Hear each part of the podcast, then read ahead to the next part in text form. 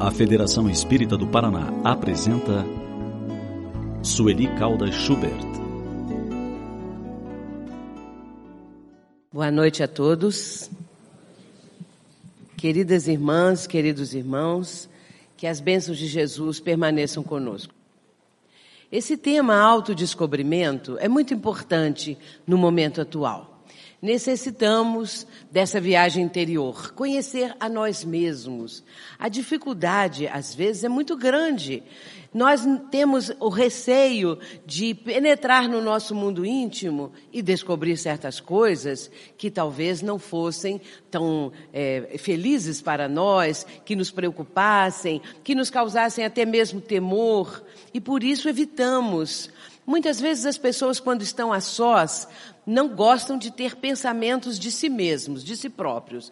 E começam então a ligar o som e outras coisas mais que pudessem, a TV, que pudessem fazer com que seus pensamentos se dispersem daquele assunto tão incômodo de conhecer a si mesmo. E começamos a ver a TV, assistir um filme, o que na verdade é agradável, mas em muitas circunstâncias necessitamos conhecer a nós mesmos. A regra áurea Jesus deixou para a humanidade: amar a Deus sobre todas as coisas e ao próximo como a si mesmo.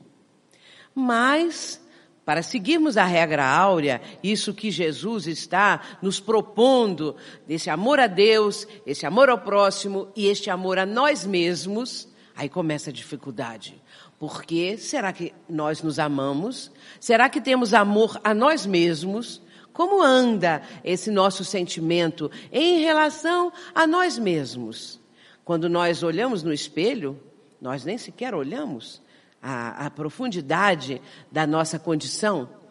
Nós ficamos muito na superfície e evitamos, como eu disse, tudo que nos leva a um autoconhecimento que poderia nos incomodar. Mas essa descoberta, ela é necessária. E é esse o tema da nossa noite. O autodescobrimento. Fazendo essa viagem interior. Joana de Ângeles tem feito essa proposta continuadamente, mostrando a importância de nós termos uma noção de, na verdade, quem somos. Quem sou eu? Para que, que eu estou aqui? Qual é a minha vida? Qual o significado dessa vida? Por que eu estou nessa família?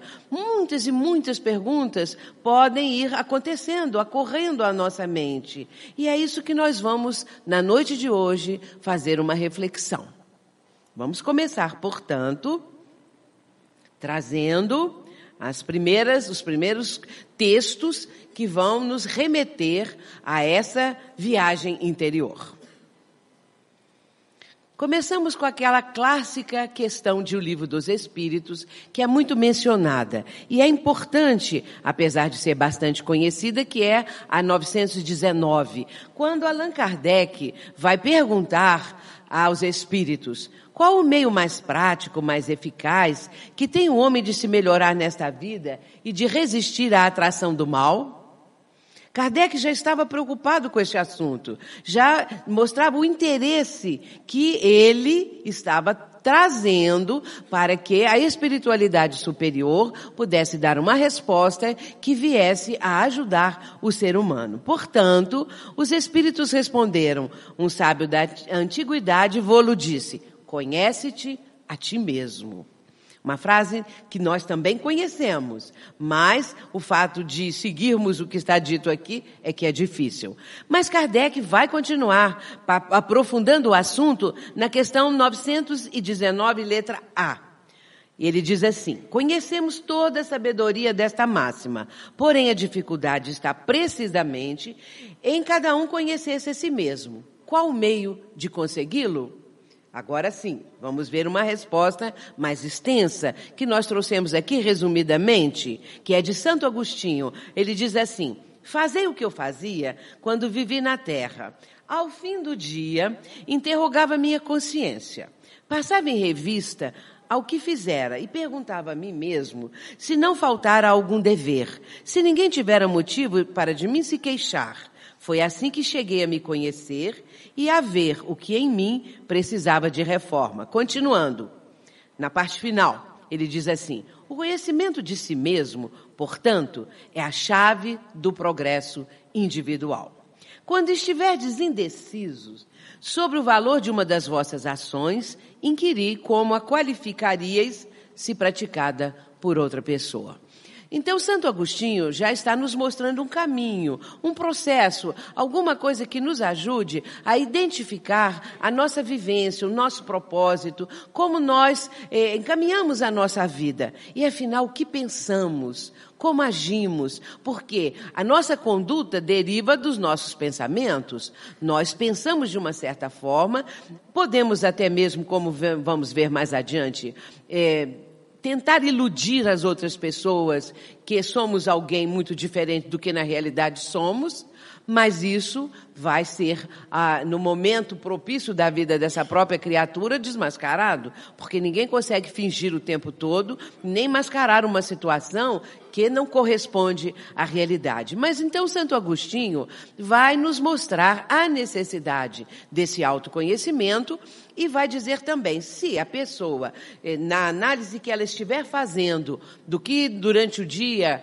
é, falou, realizou, e de repente ficar em dúvida, será que eu fiz bem em agir dessa forma? Será que aquelas minhas palavras foram mal interpretadas porque eu não expliquei é, devidamente o meu pensamento? Será que eu feri alguém? Será que eu agredi verbalmente? E ele então vai aconselhar aqui nessa parte final que se estivermos indecisos, se nós não tivermos assim uma resposta precisa, se realmente cometemos um erro, se realmente falamos algo que não deveria ter, ter sido dito, que nós imaginássemos que aquilo que fizemos ou falamos fosse feito ou dito por uma outra pessoa como nós analisaríamos essa criatura que estivesse fazendo o que fizemos. E a partir daí, nós vamos ter mais condições de avaliar aquilo que a nossa conduta habitual está é, trazendo para o convívio com a sociedade, com a nossa família, com as pessoas que estão próximas a nós. Vejamos então é, alguns aspectos muito importantes nessa reflexão. Em geral, o ser humano não tem consciência de si mesmo. É uma verdade. Age sob impulsos, sob condicionamentos e automatismos. Na verdade, a nossa eh, situação é essa do condicionamento. Nós somos pessoas totalmente condicionadas. Condicionadas ao passado, condicionadas ao presente. Tudo aquilo que nós vivenciamos agora é um condicionamento que nos foi passado, que nos foi transmitido pelos nossos pais, pelos nossos familiares. Mas esse condicionamento, muitas vezes, está também submetido aos nossos impulsos. Nem sempre nós conseguimos é, fazer daqueles condicionamentos um hábito que possa ser seguido, se for benéfico, e eh, também, às vezes, a pessoa tem uma visão de que aquele tipo de conduta seria favorável para ela, se beneficiando, mas o impulso também que vem do passado, que vem de vivências anteriores, pode, então, em dado momento, estar presente na nossa situação, na nossa condição. Então nós temos os impulsos, que são aqueles que vêm desde o nosso é, primeiro momento aqui na face da Terra, quando nós começamos ainda nas primeiras reencarna, encarna, na primeira encarnação e nas seguintes as reencarnações, nós estávamos naquela época vivendo sob os impulsos e nós começamos então a partir daí dessa desse ir e vir a modificar no momento em que sentíamos que os impulsos não nos levavam a uma situação feliz, a modificar isto. E aos poucos também foram surgindo os condicionamentos, os automatismos, e isso faz hoje parte da nossa vida. Mas nós somos condicionados e o descondicionamento é que é necessário e o que é difícil. A nossa mente, na verdade, ela mente. Nossa mente mente. Quando nós queremos mudar uma, uma situação que está no nosso mundo interior, quando nós queremos mudar um desses hábitos, condicionamentos, quando nós queremos realizar a nossa transformação moral, a nossa mente, ela usa de subterfúgios, ela usa de determinadas é, é, situações psicológicas que nós trazemos dentro de nós e com isso temos dificuldades, porque num certo momento conseguimos e no momento seguinte volta tudo outra vez ao que era antes, porque não conseguimos substituir o condicionamento anterior por algo novo e que seja alguma coisa positiva que está sendo necessária para a nossa vida. Portanto, o ser humano não tem consciência de si mesmo. E a maioria das pessoas, se nós olharmos o conjunto da humanidade, nem se preocupa com isso. Não está preocupada de fazer uma mudança interior. Embora que, nos últimos tempos, a, a literatura, não apenas espírita, mas a literatura é, das várias religiões, a literatura de cunho psicológico, é, inclusive também os, é, da, da psiquiatria, para que a saúde mental das pessoas seja melhor, então está propondo a que as pessoas façam essa viagem interior, que se autoavaliem, que se autoanalisem, mas isso ainda é apenas uma camada menor da população mundial que está seguindo e que está aceitando. Então é, o ser humano quer a felicidade, mas não sabe como alcançá-la. Não sabe, porque muitas vezes a felicidade para as pessoas é ter, ter coisas. E o ter, é, vamos dizer assim, é uma coisa que a pessoa não consegue saciar. À medida que você vai conquistando, se tiver recursos para isso, conquista uma coisa hoje, já surge uma vontade de conquistar uma outra amanhã. E assim vai sucessivamente, porque essa, esse desejo, ele é insaciável. De ter, de ter, de conseguir bens que possam trazer a suposta felicidade mas não é feliz. Há poucos dias eu li uma, isso eu achei muito interessante, eu li uma frase num caminhão, e que dizia assim, é, a felicidade não é deste mundo. Não, assim, o dinheiro, vou mudar. O, o dinheiro não traz felicidade. Então, me dê o seu dinheiro e fique feliz. Eu achei isso muito interessante, não é? Olha o conceito, dinheiro não traz felicidade. Então me dê o seu dinheiro e fique feliz, não é? Então é isso, as pessoas não sabem como alcançar a felicidade. E também, pensamentos e emoções estão sempre sem controle. Existem pessoas que falam assim, eu sou um feixe de emoções. Eu vivo a vida de uma forma emotiva, de uma forma emocional. Essas pessoas estão vivendo submetidas ao sistema límbico que rege as emoções. E isso é sistema límbico do nosso cérebro.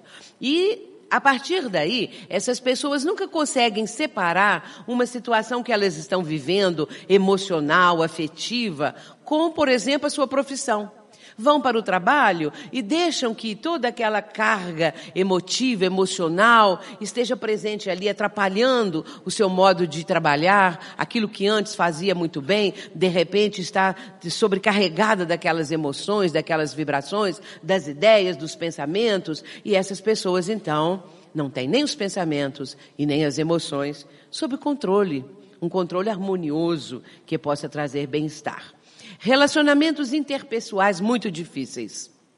Devido exatamente a isso tudo que nós estamos falando, as pessoas não conseguem um convívio mais harmonioso com aqueles que têm é, no, no, núcleo familiar, na, no trabalho, na sociedade. De maneira geral, os relacionamentos interpessoais são difíceis. E aí nós poderíamos abrir um caminho para conviver com as diferenças, saber trabalhar em equipe, reconhecer as qualidades do outro e não apenas ficar apontando os defeitos, como é de hábito. Então nós poderíamos abrir essa outra, esse outro caminho, mas que não seria interessante é, mergulhar nele é, entrar por este caminho, melhor dizendo, porque senão nos afastaria aqui do nosso objetivo. Estou apenas falando para lembrarmos que isso aí acontece realmente. E é preciso avaliar a nossa emotividade. Vamos ver como essa avaliação pode ser feita. Existem pessoas que a afetividade, a emotividade está embotada. As pessoas não conseguem exteriorizar seus próprios sentimentos. Elas não conseguem falar desses sentimentos e muito menos exteriorizá-los.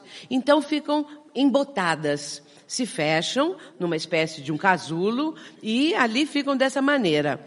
Não estão absolutamente preocupadas no que essa, esse embotamento da, da sua afetividade, da sua emoção está causando no outro. Pode ser, então, ao contrário, exaltada. Ela pode ter uma emotividade muito exaltada e aí extrapolando os limites necessários do equilíbrio, da harmonia. E a criatura então acha às vezes que é bonito isso, essa emotividade tão exaltada, mas pode ser indiferente.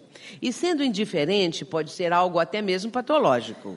Pode caminhar para esse rumo aí de uma indiferença que chegue nesse aspecto de um transtorno mental pode ser apaixonada. E aí, nesse campo da paixão, é, essa emotividade chega ao ponto de ser exaltada. A paixão, que domina às vezes a criatura, faz com que ela não veja limites, faz com que ela possa agir impensadamente e depois vai se arrepender das suas atitudes. E o que falta muitas vezes também para as pessoas são os estímulos enobrecedores. Quando a criatura não tem uma meta, um ideal superior, quando ela não está motivada a alguma coisa melhor, seja em qualquer campo, no campo da arte, no campo da, da física, na, no campo da ciência, de uma maneira geral, no campo da religião, qualquer que seja, se ela tiver esse estímulo, essa motivação, isso faz com que a sua emotividade, aos poucos, vá sendo é, direcionada para este ideal, para este estímulo que ela agora está aquecendo na sua vida. Mas também é, é preciso examinar-se. Vamos ver como seria isso. Examinar-se como reage diante de si próprio, de si mesmo. Como que eu reajo? Eu, eu sou senhora ou senhor das minhas reações. Eu sei como reajo diante de determinada situação. Como eu reagiria diante de uma situação limite? Eu teria controle? Eu conseguiria superar? Saberia administrar? Ou eu entregaria os pontos, ou não teria, ficaria inerte, não teria uma atitude, não saberia o que fazer, ou pelo contrário, eu então ficaria completamente louca diante de uma situação e a partir daí realizaria ações que me comprometeriam de uma maneira danosa, não é? Qual a nossa conduta em referência ao próximo? Como eu ajo em relação ao meu próximo? Qual a minha conduta em relação às pessoas que convivem comigo, que passam pela minha vida? Qual é a minha reação diante de uma situação que a pessoa possa fazer, realizar e eu não concorde? Como eu reajo? Trato bem, trato mal? Fico indiferente? É, rompo aquela relação? Como eu vou agir em relação ao meu próximo? E de que forma desenvolve valores íntimos em relação a si e aos outros? E nesse caso aqui, no terceiro, primeiro é preciso que a pessoa reconheça que deva, então, desenvolver valores íntimos positivos, não é? Valores que façam o seu amadurecimento psicológico, espiritual, moral. E se a pessoa nem se dá conta disso, é claro que ela não vai se preocupar em desenvolver esses valores íntimos. Mas, desde o momento que começou a se conscientizar disso, ela pode então partir para um, uma conduta mental e uma conduta de realizações bem mais equilibrada, visando um ideal, visando um objetivo. Vamos é, em seguida, trazendo aqui o que Joana denomina de problemas. Então, vamos ver a questão dos problemas. Porque todo mundo tem problema. Quem não tem problema hoje em dia? Todo mundo tem problema. Então a gente fala assim: eu tenho um problema na perna, eu tenho um problema na cabeça, eu tenho um problema no braço, eu tenho um problema no, no fígado. Ou então, eu tenho um problema financeiro, eu tenho um problema com a minha filha. Meu... Então é assim: problema hoje, é, denominamos tudo de problema. Não é? Então, significando o quê? Dificuldades De, é, também, assim, é, de determinados traumas que nós trazemos da infância ou de reencarnações anteriores e que nós hoje classificamos assim, são problemas. Então, Joana diz assim: pessoas que afirmam ter problemas, ter problemas, por cultivá-los, transferindo-se de uma dificuldade para outra, vitimadas pelo egoísmo, pela autocomiseração. Então as pessoas dizem que têm problemas. Só que elas gostam de cultivar os problemas. Isso é uma questão psicológica, que as próprias pessoas não se dão conta disso. E se transferem de uma dificuldade para outra. E por isso, aqui Joana acrescenta, vitimadas pelo egoísmo ou por terem pena de si mesmas. As pessoas acham que são as maiores sofredoras do mundo, não é? Que os seus problemas são maiores do que das outras criaturas. E com isso, então, começa a surgir essa situação de autocomiseração, de ter pena de si mesma. Agora ela diz assim: aqueles são outras pessoas, outros aspectos, né? Aqueles que têm problemas e não os enfrentam, esperando que outros o façam. Isso em família costuma acontecer. De uma pessoa que tem lá os seus problemas realmente, suas dificuldades, suas limitações, mas não enfrenta. Porque deixa para o marido resolver, ou para a esposa, ou para um filho que já está adulto, ou para um parente qualquer, pela mãe, para a mãe, resolver, não enfrenta. E fica esperando que outras pessoas façam por ela. Outros que vivem sob problemas cultivando-os mediante transferências psicológicas contínuas, adiando as soluções, ignorando-os e ignorando-se. Então, neste caso aqui, a pessoa pode transferir o seu problema olhando sobre um outro aspecto que é do outro problema. O problema é dela, mas ela passa a ter uma noção que o problema é do outro. Então, ela fica indiferente e procura ignorar ignorar a si mesma e ignorar tudo que está em volta. Agora, então, Joana conclui dizendo: as pessoas, na verdade, são os problemas. Elas é que são os problemas, que não solucionam nos pequenos desafios e transformam em impedimentos, consumindo-se em desequilíbrios íntimos, nos quais se realizam psicologicamente. Por incrível que pareça, muitas pessoas uh, agem dessa maneira. Não solucionam os problemas, os desafios da vida, e transformam isso em sim, barreiras, né? muralhas, impedimentos. E aí se consomem nisso, nesses desequilíbrios e até, afinal de contas, se realizam psicologicamente. Então acabam é, tendo uma certa satisfação, não é? Uma certa situação de indiferença ou então achando que são felizes e se mascaram dessa maneira. Então Joana, na sua sabedoria, nos está mostrando isso. Mas agora nós vamos falar um pouquinho é, aquilo que Carl Gustavo Jung é, menciona a respeito da persona e da sombra. É muito importante conhecermos o que é a persona e o que é a sombra, porque nós vamos chegar à conclusão que nós todos temos persona e temos sombra. Então vamos ver. Persona, segundo Jung, é um complexo funcional que entra em ação por razões de adaptação ou conveniência pessoal, mas de alguma forma é idêntica à individualidade. É bom dizer que persona, eh, que conforme vocês poderão aqui entender, é uma máscara, é algo que a pessoa assume para conviver em sociedade. Nós, dentro de casa, podemos ser é, ali, sem subterfúgio algum, sem querer iludir aqueles que convivem conosco, nós buscamos então nos mostrar tal qual somos, na realidade. Mas porta fora da nossa casa, nós assumimos uma persona. Nós passamos a ter uma atitude para o convívio da sociedade. Então é isso que nós vamos é, procurar agora esse entendimento. Então, a persona é o papel que representamos, é o semblante que assumimos nos relacionamentos. Essa convivência em sociedade exige ou requer das pessoas esse tipo de papel, esse tipo de verniz social, de aparência, para que a pessoa seja aceita na sociedade, para que a pessoa é, tenha cada vez mais, um maior círculo de, de criaturas em volta dela, embora nem sempre amizade verdadeira, embora nem sempre compreensão é, daquelas pessoas todas umas com as outras, mas estão ali cumprindo o papel social. O êxito social depende da qualidade da persona. Agora, aí que vem, começa a, surgir a explicação dessa persona. É preciso que esta seja um bom reflexo das qualidades que estão por trás do ego. É o seguinte, se a pessoa, dentro de casa, no círculo doméstico, é um tirano, uma tirana, uma pessoa que está dominando a família de uma forma assim bastante é, cruel.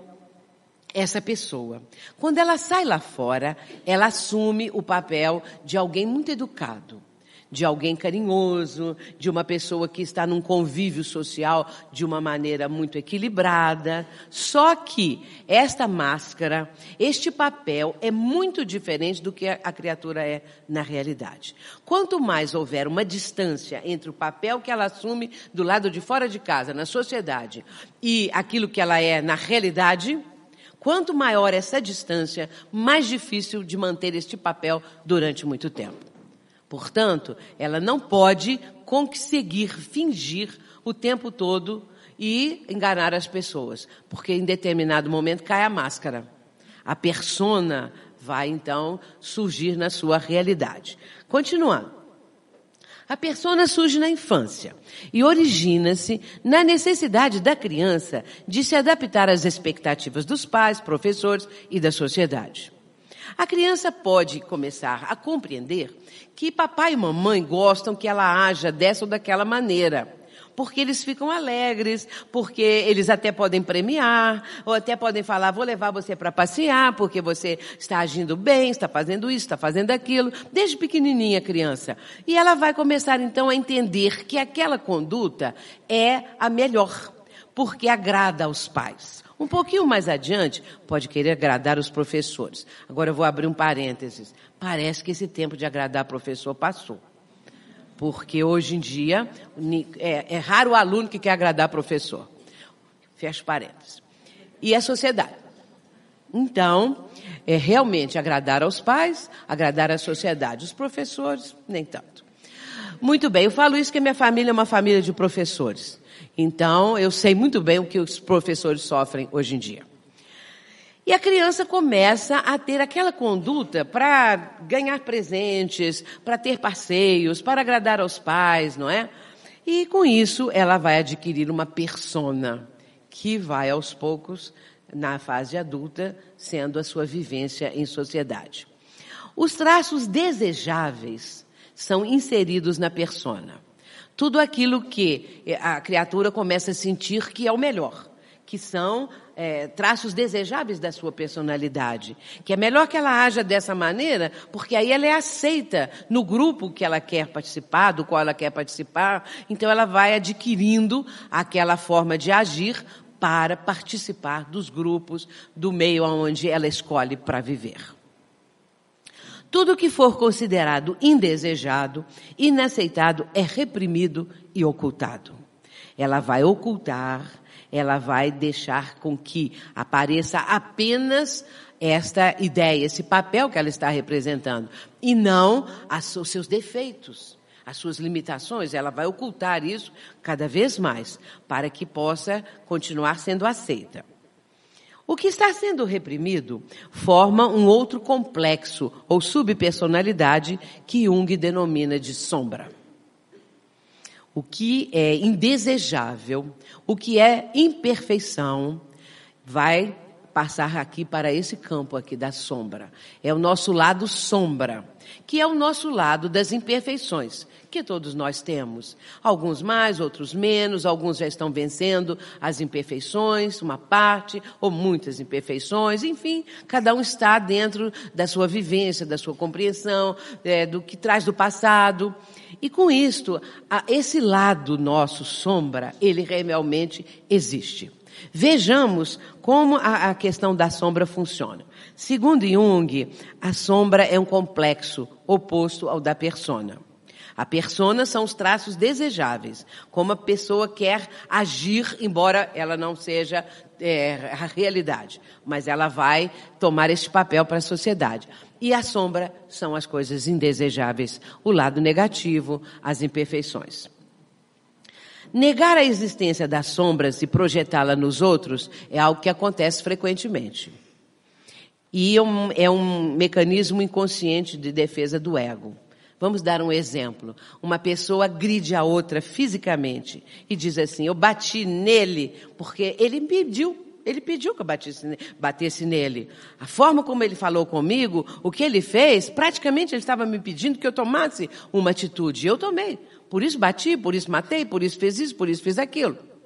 Muitos dizem assim, e eu assisti uma vez um caso que veio na televisão, exatamente um filme, exatamente assim, o homem bateu na mulher e disse, ela que pediu. Porque a situação lá, o que ela havia feito, praticamente ela pediu. Então, a pessoa nega a existência da sua própria sombra e projeta no outro. O culpado é ele, o culpado é ela. Ela é que me provocou. Então eu tinha que ter uma reação correspondente à provocação. Então é um mecanismo de defesa do ego, não é? Que fica ali naquele momento muito presente. Acabamos negando nossa própria maldade e a projetamos nos nossos semelhantes, é isso. Foi ele que fez isso, ele que é o culpado. A pessoa começa a ter esse tipo de desculpa, não é? De explicação para aquela sua atitude. E projetamos essa maldade nos nossos semelhantes, a quem acusamos como responsáveis pela mesma. Como nós vemos isso, não é? é na vida. E muitas vezes a pessoa vai ser o bode expiatório. Essa questão do bode expiatório, ela é bastante comum. Quando acontece um crime, por exemplo, que impacta a opinião pública ou não, um crime. E é, a polícia, não é, começa a, a, procurar o culpado. A sociedade, às vezes, pelo impacto do, do caso, do crime, começa a exigir que se ache o culpado, que o culpado seja apontado. E de repente não se consegue isso, mas alguém que passou pela cena do crime, que estava lá, que estava na hora errada, no momento errado, não, essa pessoa vai ser acusada. Então, este é o bode expiatório para dar uma satisfação à sociedade para que a sociedade então se acalme. Bom, ali está o culpado desse crime, o culpado da traição, o culpado disso, o culpado daquilo. Essa forma de conduta põe em destaque todos os tipos de preconceito contra as pessoas que pertencem a grupos que não se identificam com o nosso grupo e entra na formação de desculpa para todos os massacres, ataques organizados a minorias étnicas e toda espécie de guerras. Nós não estamos vendo isso agora contra os homossexuais? Nós não estamos vendo isso agora como pessoa, com as pessoas moradoras de rua, por exemplo? Nós não estamos vendo isso a todo momento quando uma pessoa é diferente, que nós consideramos diferentes. Então, o preconceito começa a estar presente e aquela pessoa é tida como indesejável e pode-se chegar ao extremo de uma agressão física e até de matar a, a essa criatura que é diferente, segundo o conceito de um grupo ou de uma, algumas pessoas, não é? Então, é, isso aqui também responde muitas vezes para toda espécie de guerras. Começa-se a mostrar o inimigo como um verdadeiro demônio, como nós vamos ver aqui. Através da projeção da sombra, conseguimos transformar nossos inimigos em demônios, indignos de qualquer consideração. E não foi isso que aconteceu na Segunda Grande Guerra? Não foram assim taxados os judeus? E todos aqueles que, na época, foram vítimas de um preconceito, do preconceito vigente para aqueles que estavam é, liderando a guerra, não é? O projeto de acabar, exterminar esses que eram indesejáveis. Líderes nacionais podem fazer uso dessa tendência, manipulando a sombra coletiva. E não foi o que aconteceu com Jesus. Jesus foi condenado à pena de morte. E ali a sombra coletiva predominou. As pessoas preferiram Barrabás, preferiam esse ou aquele, o ladrão, do que Jesus. Então, houve ali um momento, e Joana diz isso magistralmente, no livro é, que ela vai falar sobre ah, Jesus, é, Jesus e o Evangelho à luz da psicologia profunda. E é nesse livro ela mostra o quanto de sombra nós temos e como a sombra predomina às vezes é, coletivamente, que aconteceu em relação ao nazismo em relação a tudo isso que muitas vezes nós vemos aí que vem a, a, a acabar numa guerra, né? A resultar numa guerra. Então, aquela sombra coletiva começa a predominar. E esses líderes nacionais, eles conseguem ativar essa sombra coletiva. Porque são espíritos altamente fascinadores. A doutrina nos mostra isso. São espíritos que fascinam, fascinadores, aqueles que se deixam fascinar, que passam a seguir aquele líder. E muitas vezes esse líder está também submetido a espíritos fascinadores. Forma-se então um conjunto coletivo de uma sombra que vem do mundo espiritual e que está também no plano terreno. A doutrina nos mostra isso e nos aprofunda nessa compreensão. Através, então, aqui, como diz o, é, Jung, é, há consequências psicológicas terríveis porque essas pessoas conseguem ativar o arquétipo do mal e projetá-lo contra o inimigo. É muito interessante porque isso acontece em ponto muito menor na nossa vida, como nós vamos também falar agora. Mas vamos ver primeiro o que diz Joana de Ângeles em relação à sombra. A sombra segundo Joana de Ângeles. O indivíduo que descredenciado legalmente faz um julgamento impiedoso e precipitado realiza de forma inconsciente a projeção da sombra que nele existe desforçando-se do conflito e da imperfeição que lhe são inerentes, aos quais se encontra submetido em tentativa de libertar-se. Então a pessoa vai projetar a sombra que existe dentro dela mesma, a crueldade, a maldade, a imperfeição, ela vai projetar isto, não é?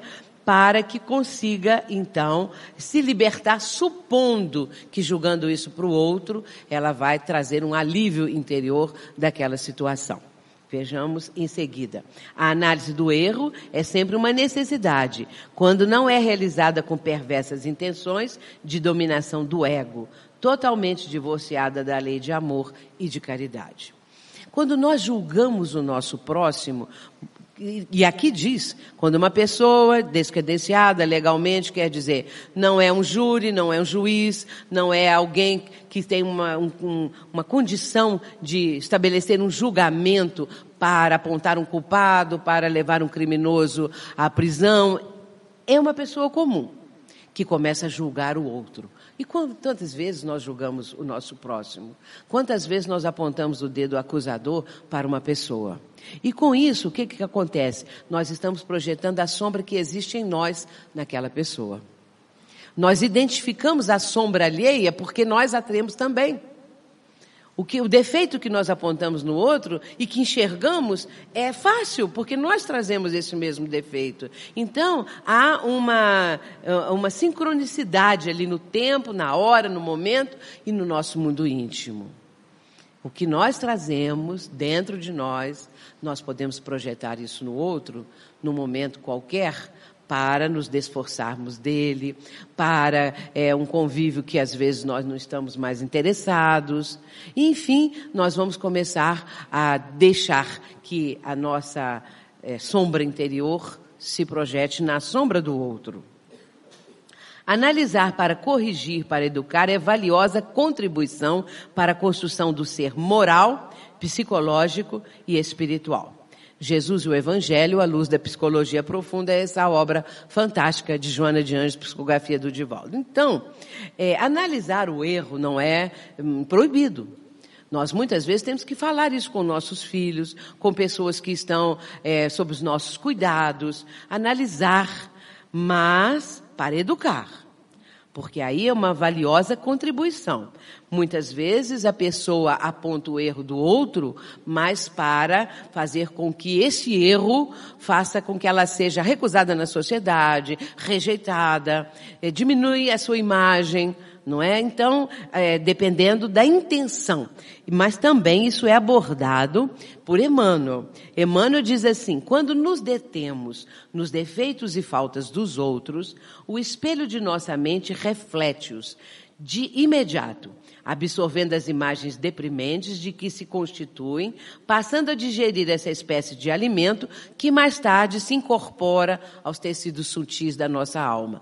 Tanto nós falamos dos erros dos outros, tanto nós apontamos, porque afinal de contas ele está dentro de nós também, que nós é, começamos a ter esse, esse tipo de, de conduta que estamos ali toda hora mencionando como uma espécie de alimento.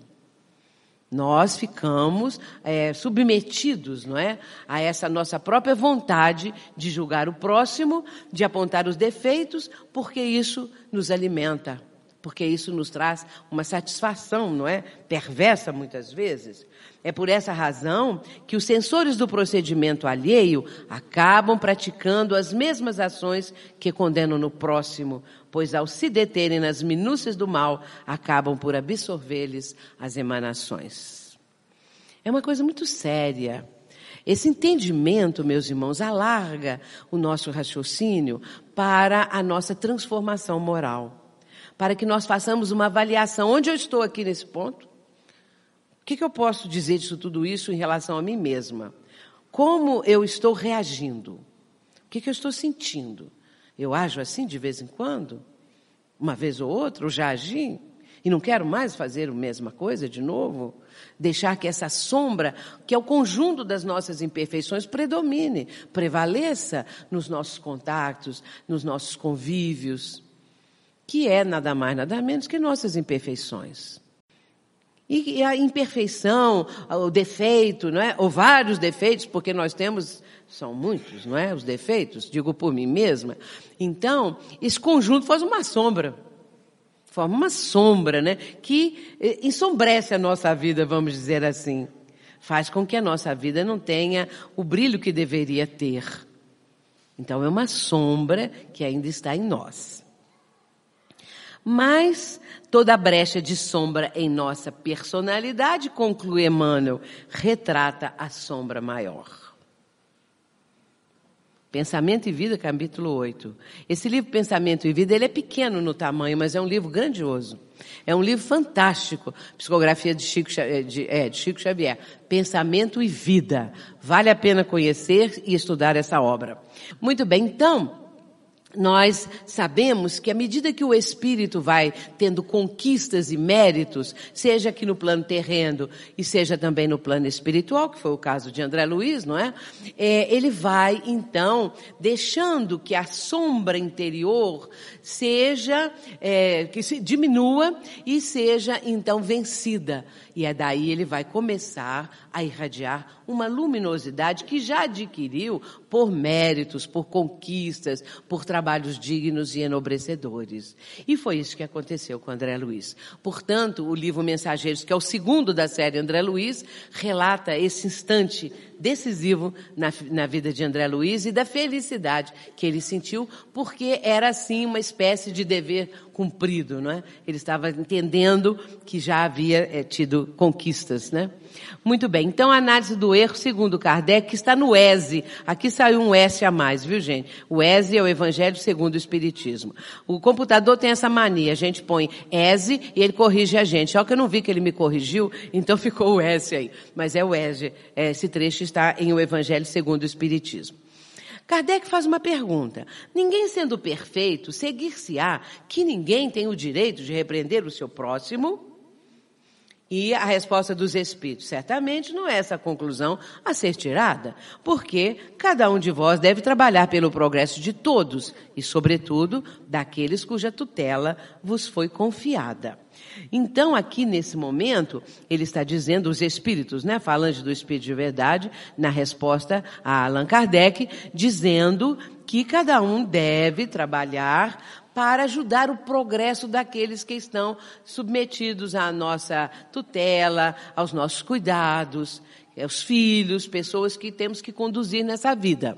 Alunos, não é? Porque os professores muitas vezes querem ajudar os alunos, hoje em dia não conseguindo tanto assim, não é?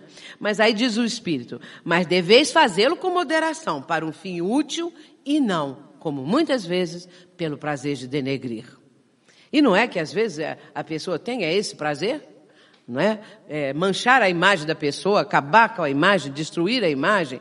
E relacionamentos conjugais quando o casal vai se separar, não é? Então está aquele litígio, está aquela briga.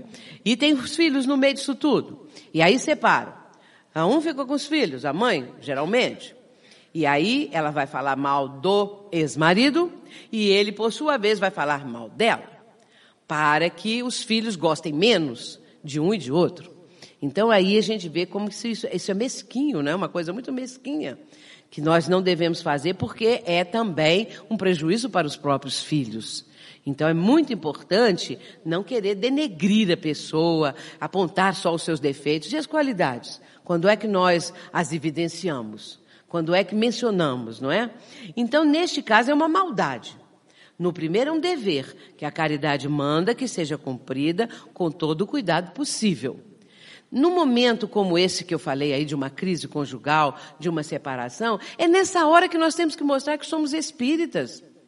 Em todos esses momentos cruciais da nossa vida, se nós agirmos como age a maioria das pessoas, o que, que adianta ser espírita? E aí me lembro lá do item 350 de O Livro dos Espíritos, que é o último da, da, da, do capítulo 29, o último item, de que vale ao avarento ser espírito se continua avarento?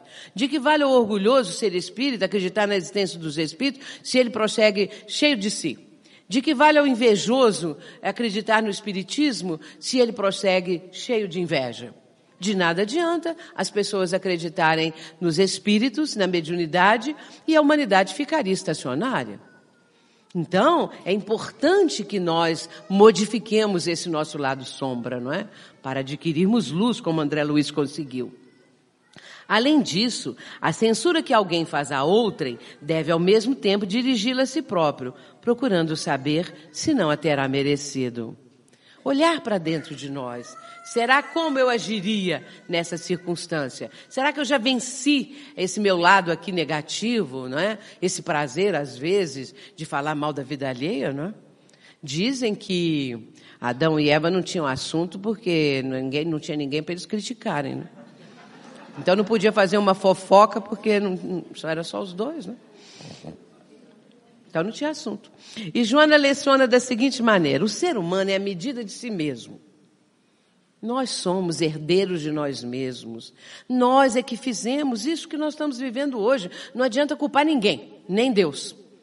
Muito menos, porque nós mesmos é que criamos isso que nós estamos vivendo. Preparamos, não é?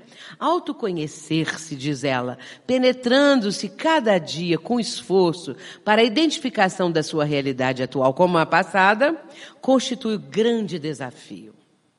O desafio de nos conhecermos de sabermos se a regra áurea que Jesus deixou para a humanidade, amar a Deus sobre todas as coisas e ao próximo como a si mesmo, se nós vamos conseguir viver isso. Mas, para viver isso que Jesus está propondo, nós temos que amar a nós mesmos. Mas para amar a nós mesmos, nós precisamos nos conhecer. E aí vem esse desafio, não é? Que está aguardando resolução firme e dedicação contínua de cada um de nós. Todo investimento de amor e de interesse pela autoiluminação deve ser aplicado em favor do processo evolutivo, de forma que não cesse o anelo, o desejo pelo crescimento interior. Que agora nós já despertamos. A doutrina espírita, ela veio despertar as criaturas. Emmanuel tem uma frase na introdução do livro Missionários da Luz. Porque aqueles livros, de, os livros de André Luiz, os, uh, o prefácio sempre eram de Emmanuel. Então, Emmanuel, no prefácio do livro Missionários da Luz, ele diz assim: ao Espiritismo cristão, cabe atualmente no mundo grandiosa e sublime tarefa. Não basta evidenciar a sua condição de consolador da humanidade. É preciso, acima de tudo, mostrar a sua condição de libertador de consciências e de corações. Ele vem nos libertar, nos libertar da sombra vem nos libertar de nós mesmos, do passado, de tudo que nós fizemos. Então essa consciência, meus irmãos, é uma consciência assim muito é, maravilhosa na nossa vida. É uma coisa transcendental para abrirmos um infinito de possibilidades. E também no livro dos Espíritos, no, no, na introdução do livro dos Espíritos, no item 13, Allan Kardec vai falar da ciência do infinito que na questão 466, também do mesmo livro, os espíritos já tinham mencionado a ciência do infinito para Allan Kardec. E depois ele vai colocar na introdução. Introdução 13, ele vai falar da ciência do infinito, que não existe tempo para adquirirmos a ciência do infinito. E aí nós começamos a pensar, será que nós já estamos começando a abrir esse compêndio fantástico da ciência do infinito? Ou só estamos lendo o título? Ciência do infinito. Mas já está bom, porque nós nem sabíamos que existia isso. Agora nós sabemos. Há uma ciência que nós vamos alcançar gradualmente, a partir de conquistas, não é? A partir de podermos é, compulsar esse compêndio da ciência do infinito. E nós vamos conseguir isto através do nosso esforço, da nossa dedicação e de vencer o nosso lado sombra, não é? Então é isso que nós precisamos fazer e que Joana está dizendo aqui. De forma que não cesse o nosso desejo pelo crescimento interior, pela ampliação dos recursos ético-morais e intelectuais, produzindo sem cessar para o bem e para a vida na qual se encontra em curso. O livro do qual tirei esse texto é o Dias Gloriosos, que é um livro extraordinário e glorioso, realmente. É um livro mais científico do que da linha filosófica, viu? É bom lermos esse livro. Nós estamos terminando. Ainda Joana, ela diz assim: essa busca ininterrupta a que se deve entregar o ser humano é o desafio psicológico do autoencontro, da descoberta da realidade espiritual. É o nosso autoencontro. Esse autodescobrimento é o encontro com a nossa realidade. É difícil, porque eu vou avaliar a minha vida, né? De repente eu começo a observar os meus erros. Mas também eu tenho que olhar minhas qualidades. É importante isso, porque nós não somos só feitos de erros, de crimes, de comprometimentos negativos, nós também temos boas experiências, não é? Vamos cada vez mais agora é, fazer o melhor para que esse outro lado venha a prevalecer, vencendo a sombra, vencendo as imperfeições, trabalhando tudo isso que a doutrina espírita nos propõe, não é? Do sentido profundo da existência, além do, do campo, aqui tem uma continuidade, da descoberta da realidade espiritual, do sentido profundo da existência, além do campo das formas subjetivas e sensuais. O mundo hoje chama a criatura humana para baixo, dentro desses conceitos que estão por aí da vida moderna. Nada promove o ser humano para uma elevação espiritual. Nada que eu estou dizendo, não generalizando, não é? Mas na maior parte das, dos casos, o que nós vemos aí, especialmente a mídia, né, trazendo isso, ela tem lá os seus bons programas, mas a maioria de, dos programas eh, traz a criatura humana para baixo, mentalmente, vibratoriamente. E então isso começa de repente a ser tão comum que as pessoas esquecem quais são os valores eternos. Nós entendemos hoje em dia que os valores estão de cabeça para baixo. De repente, o que é certo é o que é errado. E aí as pessoas começam a se contaminar com isso, a se contagiar. Poderíamos citar muitas coisas, não é? Que estamos vendo aí na mídia, que estamos assistindo, e que nem vale a pena, porque é, nós estamos nos encharcando de informações e de conceitos absolutamente desequilibrados. Então é preciso muito cuidado, porque a formação da juventude, das crianças da juventude, está submetida a isso aí. Então, dentro do lar, se os pais têm algum tipo de conhecimento de religião, que, que, qualquer religião, especialmente os espíritas, não é? Do espiritismo, é importante passar isso para os filhos, para aqueles que estão no nosso convívio e que nós temos a tarefa de educar, de encaminhar, porque nós sabemos que esse é o momento da grande transição. Essa transição planetária que o livro que foi aqui mencionado, não é? E, que é o, um livro mais recente de Manuel Filomeno de Miranda, através do Divaldo, está apresentando para nós o que os nossos filhos vão receber, não é? O que, que eles vão herdar. Então, é, isso é muito importante, essa reflexão. E assim, diz ela, assim somente se pode entender o significado essencial da boa nova que ele veio trazer ao mundo, para que o mundo se libertasse da sua sombra coletiva. Só Jesus.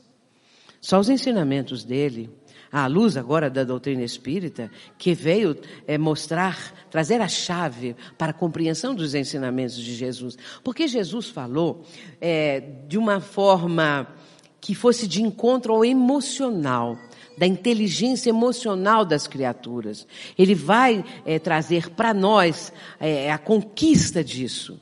Porque a, a, mensagem do mestre é uma mensagem toda ela dirigida para o emocional, ou seja, para o sentimento, naquilo que nós temos de melhor, a razão e o sentimento, mas mexendo com o sentimento para que a razão, agora que a doutrina espírita está trazendo essa chave, possa iluminar esse sentimento que aos poucos nós vamos conseguindo desenvolver.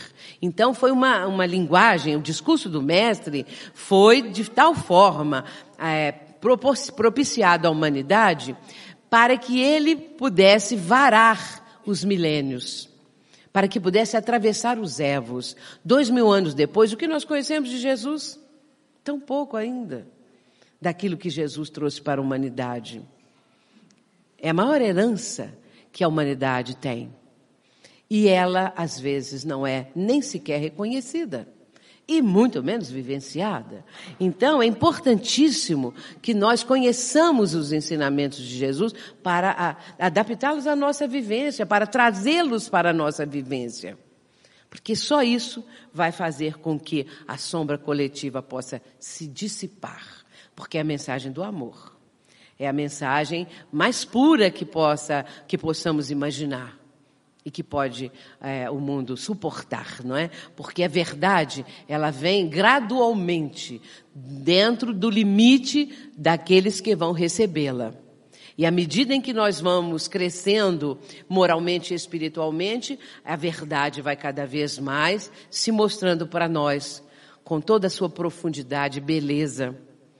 Quanta coisa nós já estamos aprendendo a partir da doutrina espírita. E de tudo isso que veio no desenvolvimento, da, mantendo, claro, a fundamentação na codificação kardeciana, mas tudo isso que veio trazendo esse desenvolvimento, porque Kardec mesmo disse que a doutrina seria progressiva. E Hermínio Miranda ele fala que a doutrina espírita, é, mencionando esse, essa frase de Kardec, que a doutrina espírita, à medida em que a ciência vai tendo novas descobertas, elas vão sendo incorporadas à doutrina e que ele chama então da seguinte maneira: a doutrina vai incorporando tudo isso e depois, em todos os flancos da doutrina, ela pode ser contestada, criticada, é, procurada, em tudo que ela estará incólume, porque ela está caminhando de par a par com o progresso, com a ciência e tudo mais. Portanto, nós temos hoje, meus irmãos, também com a doutrina espírita, esse tesouro maravilhoso, que é, é preciso que reconheçamos isso que façamos uma reflexão para descobrir o quanto a doutrina espírita é importante na nossa vida. Essa é uma reencarnação decisiva para nós. E quem não leu deve ler o capítulo 24 do livro Após a Tempestade quando Joana vai falar sobre os novos obreiros do Senhor. Isso tudo está no livro Jesus e o Evangelho, à luz da psicologia profunda. Portanto, esse é o despertar espiritual. Jesus veio acordar os homens para a vida maior. E ele diz assim a certa altura, como narra Mateus 26, 40. E voltando-se para os discípulos, achou-os adormecido e disse a Pedro: Então, nem uma hora pudestes velar comigo. Isso aqui não tem, traz uma, uma mensagem simbólica, não é? É, mostrando que eles estavam adormecidos espiritualmente, poderíamos encarar dessa maneira, interpretar dessa forma. Então nós temos que estar acordados, despertos. Um dia perguntaram a Buda, não é? O que, que ele fez na, na vida, né, para ele ser aquele ser iluminado? Então ele vai dizer, porque eu estou desperto. Despertou. E pronto. Então, agora, esse despertar não é levantar de manhã, não é acordei e pronto. Aí, aí, aí, como diz um autor, Jack Cornfield, no livro dele, é, Além do Ego. O livro Além do Ego não é um livro espírita, é um livro de vários autores, cada um trazendo uma contribuição dentro desse campo. E ele diz o seguinte, que a pessoa acorda de manhã, levanta da cama, liga o piloto automático e vai fazer tudo que a rotina costumeira, não é? é manda que ele faça. Então ele não pensa, ele vai viver aquela vida com aquele piloto automático, cumprindo tudo que ele já cumpre a vida inteira. Então não despertou, não acordou, na verdade continua dormindo. E disse também aqui Paulo, não é? Conforme está, aliás, ainda Jesus disse, conforme narra Lucas no 22, 46. Por que estáis dormindo? Levantai-vos e orai, para que não entreis em tentação. A tentação, meus irmãos, ela é de caráter universal. Todos nós temos tentações. Todos nós somos tentados nas nossas tentações. Tanto é que Jesus coloca na prece do Pai Nosso: não nos deixeis cair em tentações. Porque realmente nós podemos ser ativados por os, pelos espíritos que queiram isso, por exemplo, ou uma pessoa encarnada ou, ou desencarnada, que vai ativar a nossa tentação. Se ela descobre o ponto fraco que nós temos, ela pode ativar isso para que aquela tentação venha a predominar, não é? E Paulo vai dizer: Desperta, ó tu que dormes, levanta de dentre os mortos e o Cristo te esclarecerá. Então a pessoa pode estar como vivendo, né? Aí ah, está vivendo, mas é um verdadeiro morto, né? Para as coisas espirituais. A doutrina espírita propõe a, a transformação moral que expressa o despertar espiritual, libertando as criaturas do seu sono milenar. Então, esse despertar espiritual, segundo Emmanuel, são convites divinos. A, a divindade nos propõe muito e muito, muitas vezes despertar, não é?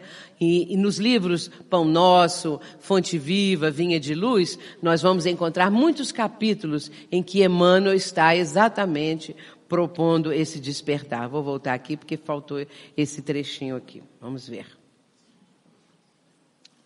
Não, faltou não. Então ele diz assim que as pessoas não percebem que porque permanecem dormindo, vítimas de paralisia das faculdades superiores. A criatura necessita indagar o que faz, o que deseja, a que finalidade se destina. Nós temos que indagar de nós mesmos aquilo que nós falamos no início. O que estou fazendo aqui? Qual é a minha finalidade? Não é? Então ela tem que se examinar e emergir da animalidade, erguer-se, para senhorear o próprio caminho. Isso está no livro Pão Nosso, esse despertar. E Allan Kardec diz que Deus deu ao homem o desejo incessante do melhor. Joana diz assim para encerrar: o autodescobrimento enseja humildade perante a vida. E agora, meus irmãos, a regra áurea: amar a Deus sobre todas as coisas e ao próximo como a si mesmo.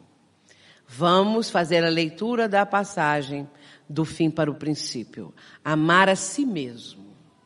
O processo de autodescobrimento vai nos possibilitar isso.